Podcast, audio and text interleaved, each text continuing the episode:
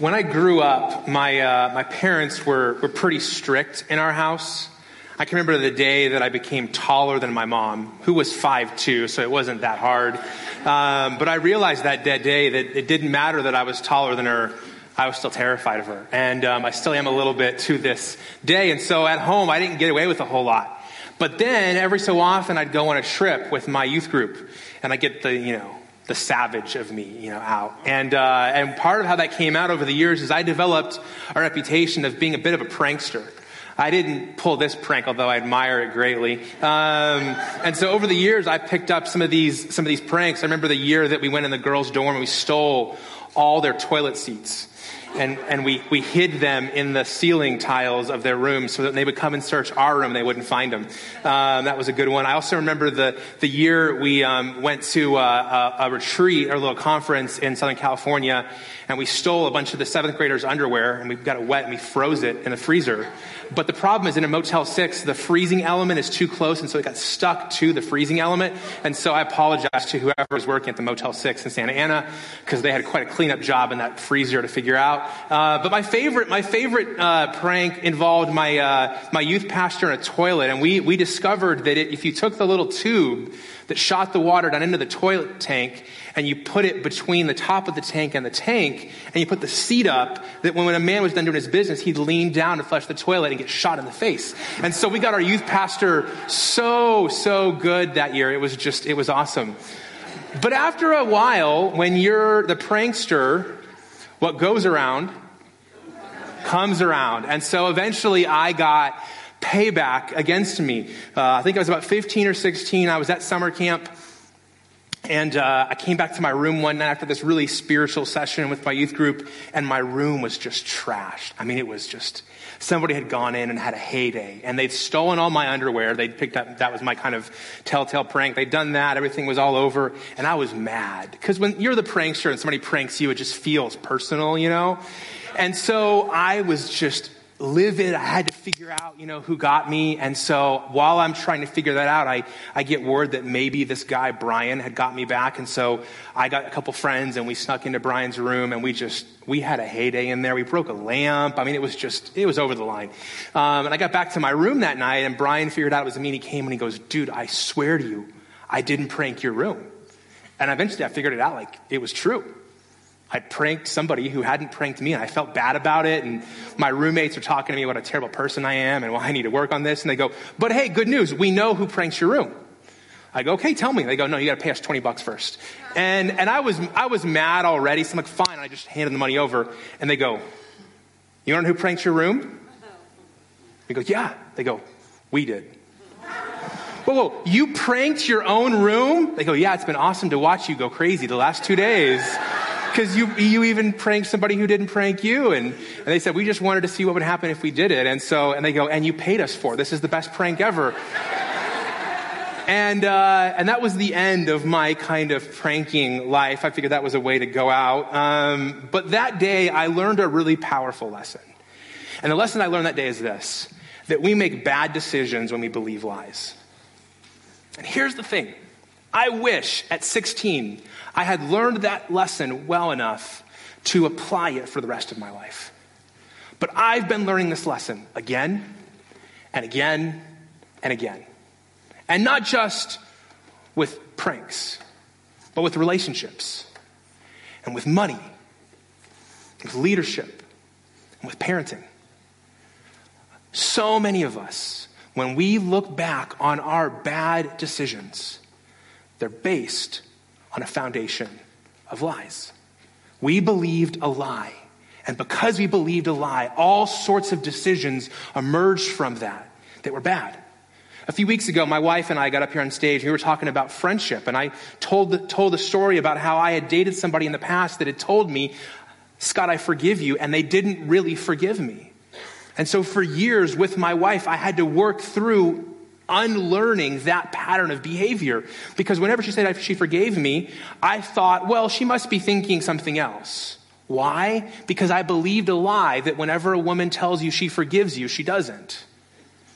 And that was a lie. That woman did, but not the woman I'm married to now.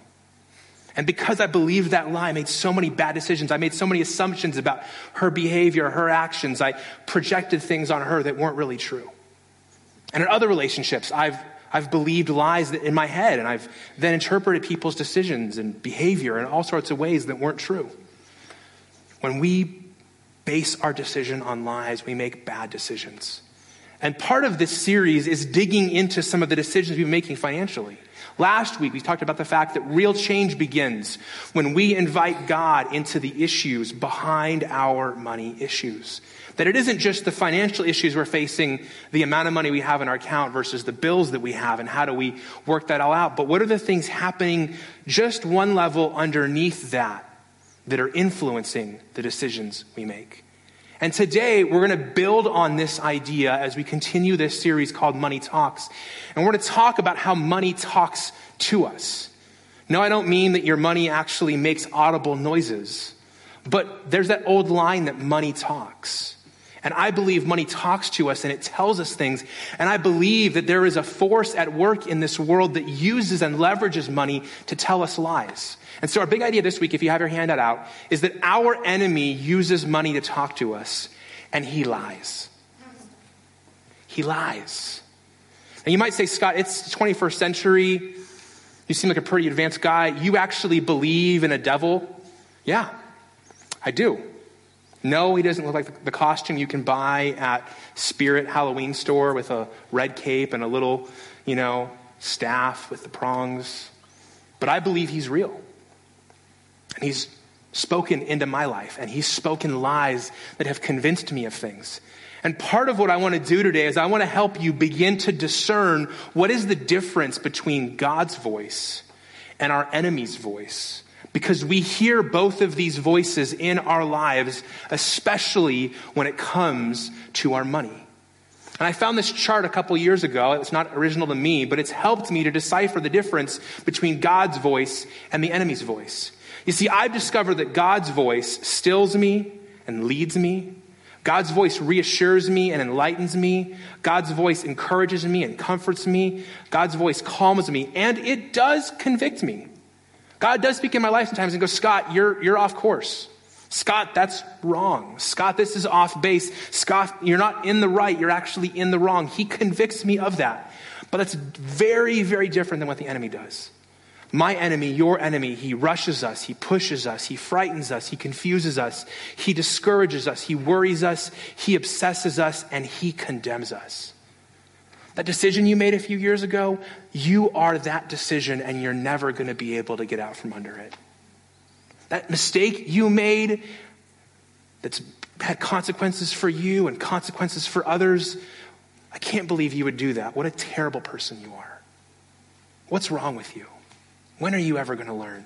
Your, your parents were like that. Your family was like that. You're always going to be that. That's the voice of our enemy who condemns us. And these voices, they play out in our lives financially because our enemy has a goal and we're in a battle with him. And that battlefield often happens with our money. You see, we're in a battle with an enemy whose goal is to steal and kill and destroy. We have an enemy that wants to keep us from everything that God made possible for us when He died on the cross and He rose from the dead. And one of the places that He can hold us back most strongly is in our money. He can keep us from having great relationships if we're fighting about money. He can keep us from trusting God if we're holding on to our money as the last thing we surrender. And He can keep us from finding joy and fulfillment if we go to bed and wake up and spend every extra moment in our life worrying and obsessing about what we have or don't have, what we have and how we're going to keep it, what we lost and how we're going to get it back. And this is the job of our enemy. In Ephesians 6, Paul says, We do not wrestle against flesh and blood, but against rulers, against the authorities, against the cosmic powers over this present darkness, against the spiritual forces of evil in the heavenly places. Jesus said, This thief, he comes only to steal, steal and kill and destroy. Jesus' best friend, Peter, said, Be sober minded, be watchful. Your adversary, the devil, prowls around like a roaring lion seeking someone to devour. And so, yes, it might seem odd to believe in a spiritual enemy called Satan. But today, I'm going to help you discover the places where he's been trying to lie to you, where he's been trying to keep you from all God intends for you to have. I'm going to do that by sharing with you four lies that our enemy tells us through our money. And so if you have a copy of your handout, there's a place for you to write these down. The first lie that our money, our enemy uses our money to tell us is, is that we'll be happier if we have more money. Our enemy tells us this lie. You know what, Scott? You would be so much happier if you had more money than you have right now. In the middle of the Bible, there's a book written by what is, what is one person who's uh, noted or described or considered the most wealthy man ever. His name is Solomon. And the book of Ecclesiastes, Solomon, in the midst of his wealth, says this He who loves money will not be satisfied with money, nor he who loves wealth with his income. This also is vanity. Solomon knew what we've learned now through scientific research that once you make more than $75,000 a year, which may be more than some of you make and it may be less, there is scientifically no discernible difference in your level of happiness. Many of us would say, man, I've got a number that if I could get to that number, I would be happy because I know somebody who has that number and they're happy. And many of us are at a number that we once had in our minds. And the problem is, it didn't deliver. John Rockefeller, one of the wealthiest men of the 20th century, he donated the land on the East River where the United Nations now sits in New York City. He was once asked, a billionaire, how much money, Mr. Rockefeller, is it going to take for you to be happy and satisfied? And his answer, a little bit more than I have right now. And that belief is rooted in a lie that our enemy tells us that our happiness and satisfaction lies in getting more than we have. The problem is you get some more and it's not enough. Part of the reason I'm so excited for my friend John Putnam to visit us in a couple weeks on November 11th and then the night before for a date night on November 10th. You can sign up for this in the lobby. It's going to be a great night. The info's in your bulletin. Is because John has worked with over 15,000 couples, advising them about how to make financial decisions. And one of the things John has found is that couples and families at varying levels of financial wealth all wrestle with this lie that when you get more, you will be happy. And he's even kind of put it into a picture that he's allowed me to borrow. He talks about this idea that we kind of all begin our level of dissatisfaction with comparison. I see somebody who wants, who has what I want, and I compare myself to them. I go, man, if I could just get there, I would be happy. That breeds a level of discontentment in me. And so I go out and do whatever it takes to get to that level, and eventually I experience contentment. The only problem with that contentment, though, is that it doesn't last. Eventually, there's somebody new for me to compare myself to, and I go through this experience again and again and again. Comparison creates contentment, and then it creates new comparison again. Because there's always somebody who has more than you do. And there's always somebody you can go, man, if I could just get to where they get, I'd be okay. If the lie is that you'll be happier if you have more money, the truth is that God promises to meet all of our needs. God promises to meet all of our needs. Now, the challenge is that many of us struggle with a problem that I struggle with, and that is we don't know the difference between a want and a need. When I got married, this was a huge fight in my marriage because I had an idea that certain things were my needs, and my wife said, Nope, that's a want. And part of that was because uh, in that season, she was starting to can again and make things at home. She was really smart. She kept all of these really good skills off the table when we were dating. And then she brought it out once we got married, you know? And so uh, my kids have never had store bought jam. She just makes it all for them. We sent them to grandma's house one time and she called and she goes, Why do your kids hate jelly sandwiches? And I go, What, what, what kind of jelly are you using? Smuckers, yeah, we're going to need to send you a FedEx package, you know, and get you some of mama's homemade jam. But part of that season in her life where her mom began to can was the fact that they were on food stamps for a period. And she didn't know that. And so during that period, she learned as a child the difference between wants and needs. And as a part of we started getting married and working through our financial issues, we had to determine what is the difference between a want and a need. God does not promise to meet all of your wants according to his glorious riches in Christ Jesus. He promises to meet all your needs. And for many of us, these words are interchangeable. When with God, they're very different. See, in Philippians 4, he says, the Apostle Paul does, and my God will supply every need of yours according to his riches in glory in Christ Jesus. So the truth is, no, you're not going to be happier if you have more money. No, God pr- promises that he's going to meet all of your needs. The second lie that we end up believing is that we'll feel more secure if we have more money. Our enemy tells us, you know what, if you had more money, you would feel more secure, you would feel more safe, you would feel okay. And for many of us, money is a security thing, it's not a status thing. In the book of Proverbs, the writer talks about this. In verse 20, verses 4 and 5, chapter 23, he says, Do not toil to acquire wealth. Be discerning enough to desist. When your eyes light on your wealth, it is gone. For suddenly your wealth sprouts wings, flying like an eagle toward heaven. And if you're a parent, you say amen. You know, you have all this money and your kids, they just spend it. It goes away. All these magical things that they do that cost money. What you've learned, if you're like me, is that you are not in control of your money. You think you're in control of it, and so you stash it away, you invest it wisely, and then in a week, all the gains you made in 2018 on the stock market are gone. You thought you made good financial decisions to stock it away, but then things changed.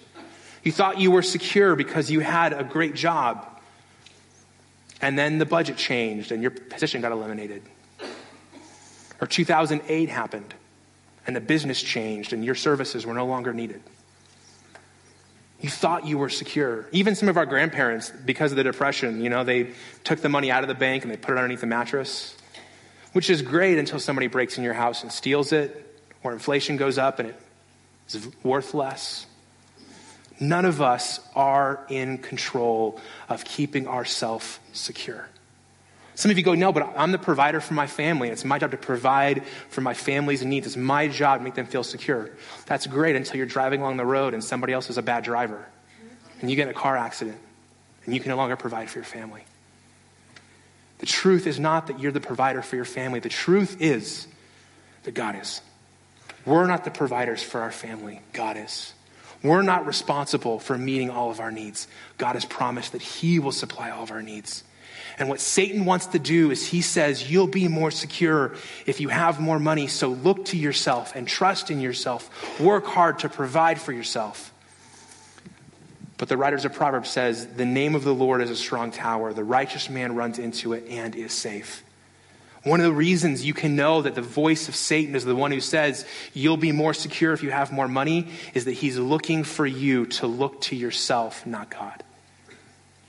I know that I'm hearing the lie of the devil when he's calling me to trust in myself more than I trust in God. That's one of his best tactics. The next lie you might hear me be surprised to hear me say in church, but I think it's one we struggle with. And it's the, the lie that says God's holding out on you. Some of us, this is the lie that we believe. We think, well, the reason why they're getting financial flourishing and I'm not is because God's holding out on me. He's giving them something that He's not giving me. He's holding out on me. He's not holding out on them for some reason, but something I did, I don't know, my family, maybe a decision I made in the past, I didn't do enough of this or did too much of that, and so he's holding out on me.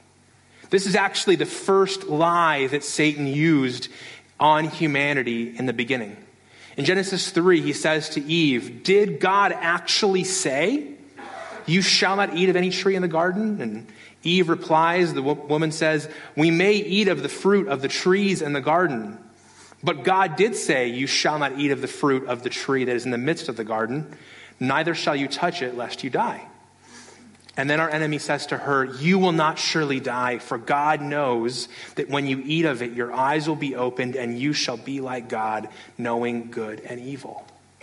In essence, he's doing the exact same thing that I struggled with with my wife, where I said, You know what? It's, that's not what she said. She said something else. That's not what she meant. She meant something else.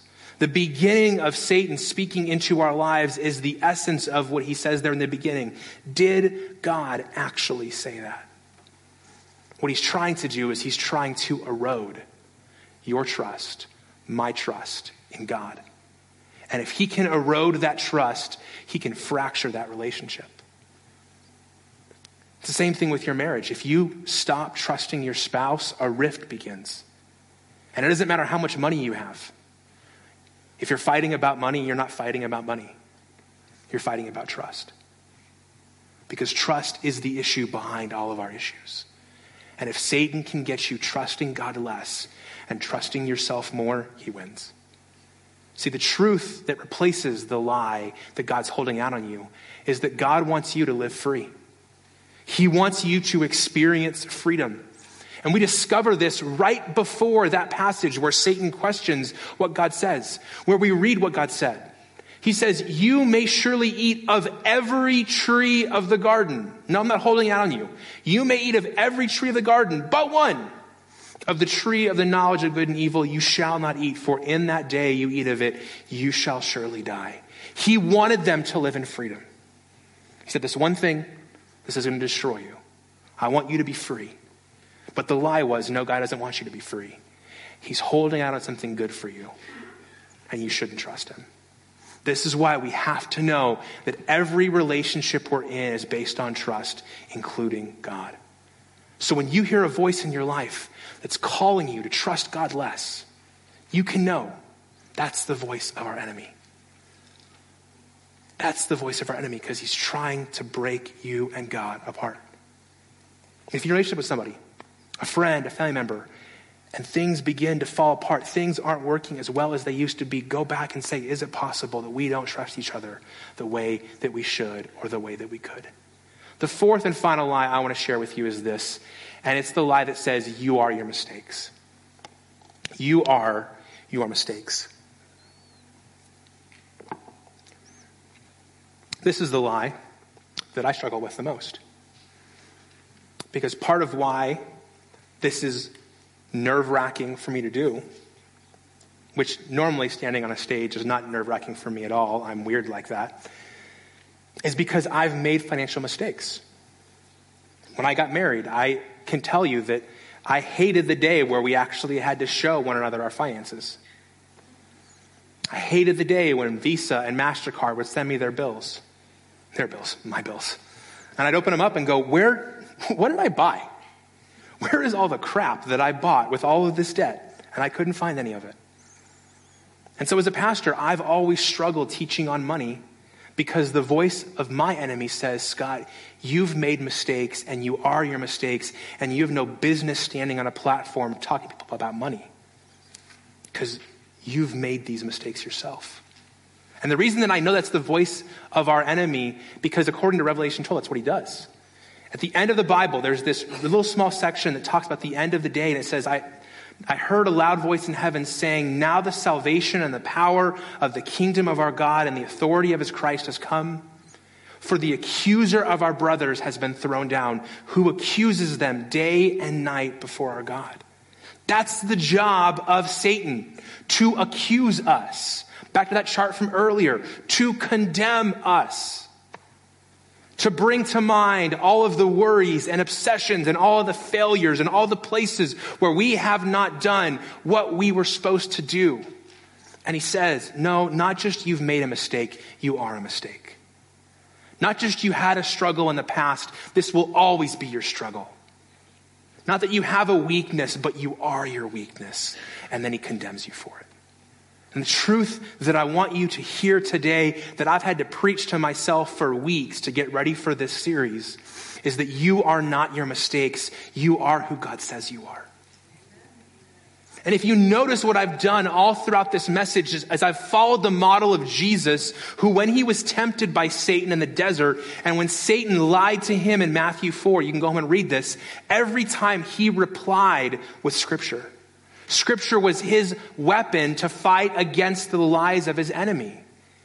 And so years ago, I memorized a verse because I felt the voice of condemnation and accusation from Satan. I memorized a verse. It's in Romans 8 1, and it says, Therefore, there is no condemnation for those who are in Christ Jesus. And I memorized that verse because I felt condemned. And I needed to remind myself that I am in Jesus. He died and gave his life. That's why I could sing the end of that song with you, the Come Thou Fount song about what Jesus did for me. And so when the accuser's voice comes and says, Who are you to teach people about how to find freedom with their money? I say, You know what, accuser? There is no condemnation for me. And if you're condemning me, your voice is not God's voice. Because God doesn't condemn me. I am not my mistakes. Yes, have I made mistakes? Absolutely. But I am not my mistakes. I can change. I can find a new future. Part of this message has been a little bit heavy, and so I wanted to end on a little bit of a lighter note. And to do that, I need to ask you a question. Do I have anybody in the room who grew up or enjoys playing board games? Raise your hand. Any, any board game players in the room? Okay, both services, more than I expected. I grew up playing board games in my family. We're very competitive. Uh, we played Trivial Pursuit and Sorry. We played a little bit of Monopoly until we got impatient. We never played Risk because it took entirely too long. My wife's family is very competitive. They trash talked over Candyland. They're weird people. Um, but we grew up in these very like game loving families. And one of the games we both grew up playing, we were talking about this, is this game Chutes and Ladders. Anybody know this game? Yeah. I found this in my house, by the way. I thought I was going to buy it on Amazon, but I found it.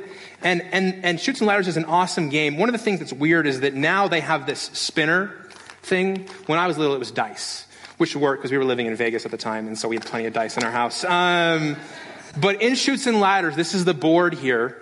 You kind of start down here, and you have these little, have these little players, you know, you kind of start down here in the bottom, and you roll a dice, and, and, and maybe you get lucky. Maybe you get a four. So you go one, two, three, four. Oh, I get a ladder. You go up to 14, you know, and you're kind of moving along. And then the friend you're playing with, they're doing really well. And they come along here, and they get to 27 and they roll a one. And you're like, oh, what, what a lame one to roll. Oh, but then you get hit a ladder and you go all the way up to 84 and you're like, jerk, you know, they're way ahead. And then you're feeling good, like you're going to catch up and you're kind of moving through the board and you hit a 60 and you roll a two and then you shoot all the way back down to 19. And they're up there at 84 and you're like, what is wrong with me? Why are they so much farther ahead of me? And you're, you know, this is just how I play games. I have these conversations in my head. But what's funny is eventually we leave the game behind, we think. Many of us have stopped playing the board game Chutes and Ladders, but we play life on this same board. You watch other people, and they hit a ladder, and then you hit a shoot. Or you look at a season of your life, and everybody else keeps hitting ladders. And you, you keep hitting shoots. And then you begin to tell yourself a story based upon that. You know, maybe there's something wrong with me. Maybe God's holding out on me. Maybe God loves those latter people more than he loves me. Maybe he's given them things that he thinks I don't deserve. Maybe I should trust God less because it's been a long time since I hit a ladder. And they've already won the game, and here I am, and I'm still down here on 17 trying to figure things out. And social media is one giant Chutes and Ladders game. Because even if we're on a shoot, our pictures look like ladders.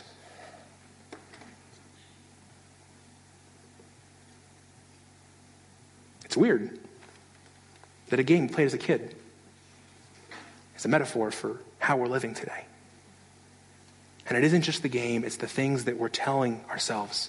Because remember the big idea? Our enemy uses money to talk to us and he lies.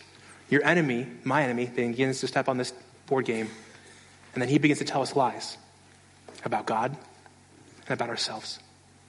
And those lies hold us back. And I think that it's time that we put Chutes and Ladders away and we start playing a different game. And the game I'm thinking about has very important place in my life because the first computer my family had, it had two games on it. Minesweeper and Solitaire. No Clash of Clans or Fortnite for you young people in the room. We had two games, and they were boring. Um, but Solitaire on a lot of days was really fun. And so this is the game Solitaire. This is the computer version, which, by the way, the computer cheats. It tries to keep you from winning. My grandma used to play solitaire by hand with cards because she was a card shark and she always beat me. But in this game, you're trying to get all of your cards up here. You put all the aces there, and then you stack them ace, two, three, four, and you know, you had to kind of do them by color. So the eight would go over here, and then you draw a new card, and the ace could go over here. I'm going to take this off because I'm going to start playing the game on the, on the picture. But, but what happens when you play solitaire is a very different experience than playing Chutes and Ladders. And what's interesting is if you play the, with cards, you know, if you shuffle the cards and you play it the old school like my grandma did on her card table growing up, I discovered something fascinating through my friend Annie Downs. If you play the game solitaire by hand and you make no mistakes, this isn't like Chutes and Ladders where somebody wins and you loses. When you play it yourself, there are eight times 10 to the 64th power ways you can win this game. There are this many games, this many ways you can win solitaire. And here's my idea I think we need to stop looking at life like it's Chutes and Ladders and start looking at life like we're all playing a game of solitaire. And it isn't like you're on your computer and I'm on my computer doing it by ourselves. When I started playing solitaire with my grandma, she would sit there and play on a card table and she would have me play with her and she'd teach me. She'd show me things that I didn't see. Hey, this eight can go here, this king can go here. Because none of us see everything perfectly. And it's really hard with money to be honest with other people. Some of us have great friends we've known for 20 years and they have no idea how we're doing financially because we're ashamed to share. But what I've discovered is that all of my breakthroughs in life are attached to other people. All the places where I've changed, somebody else was involved. And so instead of imagining that we're all playing Chutes and Ladders, I want us to imagine that we're all playing a hand of solitaire and we're not trying to hide things, we're trying to help each other. And so, to help you with this, I've got some friends in the back who are going to begin passing out decks of cards. So, when you get a deck of cards, take one card and pass it down. And I want you to take this card home with you. You guys can start passing them out. Just, they're going to give you a deck of cards. If you're on the end, you're going to take one and just keep passing the deck down. Your pastor's from Las Vegas, so eventually he was going to bring in cards to the sermon. But I want you to take your card and hold on to it. And this week, when you begin to get tempted to compare yourself to somebody else, when you begin to get tempted to see somebody else's ladder post on social media, you pull that two of clubs out, or you pull that jack of hearts out, or, or, you, or you pull out that, that seven of, of diamonds. There's no jokers in these decks, by the way, just in case you're wondering if you're going to get one of those. I pulled those out. But when, you, when you're tempted to compare, you pull out your deck of cards and you remind yourself, I'm not playing Chutes and Ladders anymore. I'm playing the hand God gave me. And I'm going to do the best I can with it, the same way everybody else is. And if somebody's in my life and I see him playing their hand, then we're going to help each other along the way. Before we go today, there's four key questions on the back of your hand that I'd encourage you to, to fill in some blanks. And if you're in a community group, this is a great thing to talk about when your group meets this week.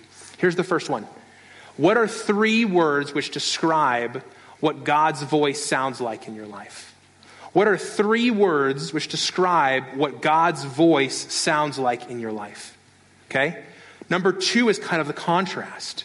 Number two is what are three words which describe what our enemy's voice sounds like in your life? In essence, what I'm helping you do here is you're going to begin to build your own chart. I showed you another chart earlier, but you're kind of building your own chart so that you can begin to decipher the difference between God's voice and the enemy's voice. Number three, what kind of hand have you been dealt? Where you are today, what kind of hand have you been dealt? Where are you financially? What do you have in your hands? What has God placed in your hands? And then, number four, what do you believe God wants you to do with that hand? Next week, we're going to talk about how we begin to play the hand that we're dealt in a really practical way. Because I believe that every decision you and I make after we say yes to God with our lives is stewardship. All of our lives is stewardship. He's given us a hand and He's showed us how to, do, how to, how to play it. And we're going to talk about that next week. So let's pray. Thank you for listening to the audio from Cornerstone Church in Prescott, Arizona. For more information, visit us online at www.prescottcornerstone.com.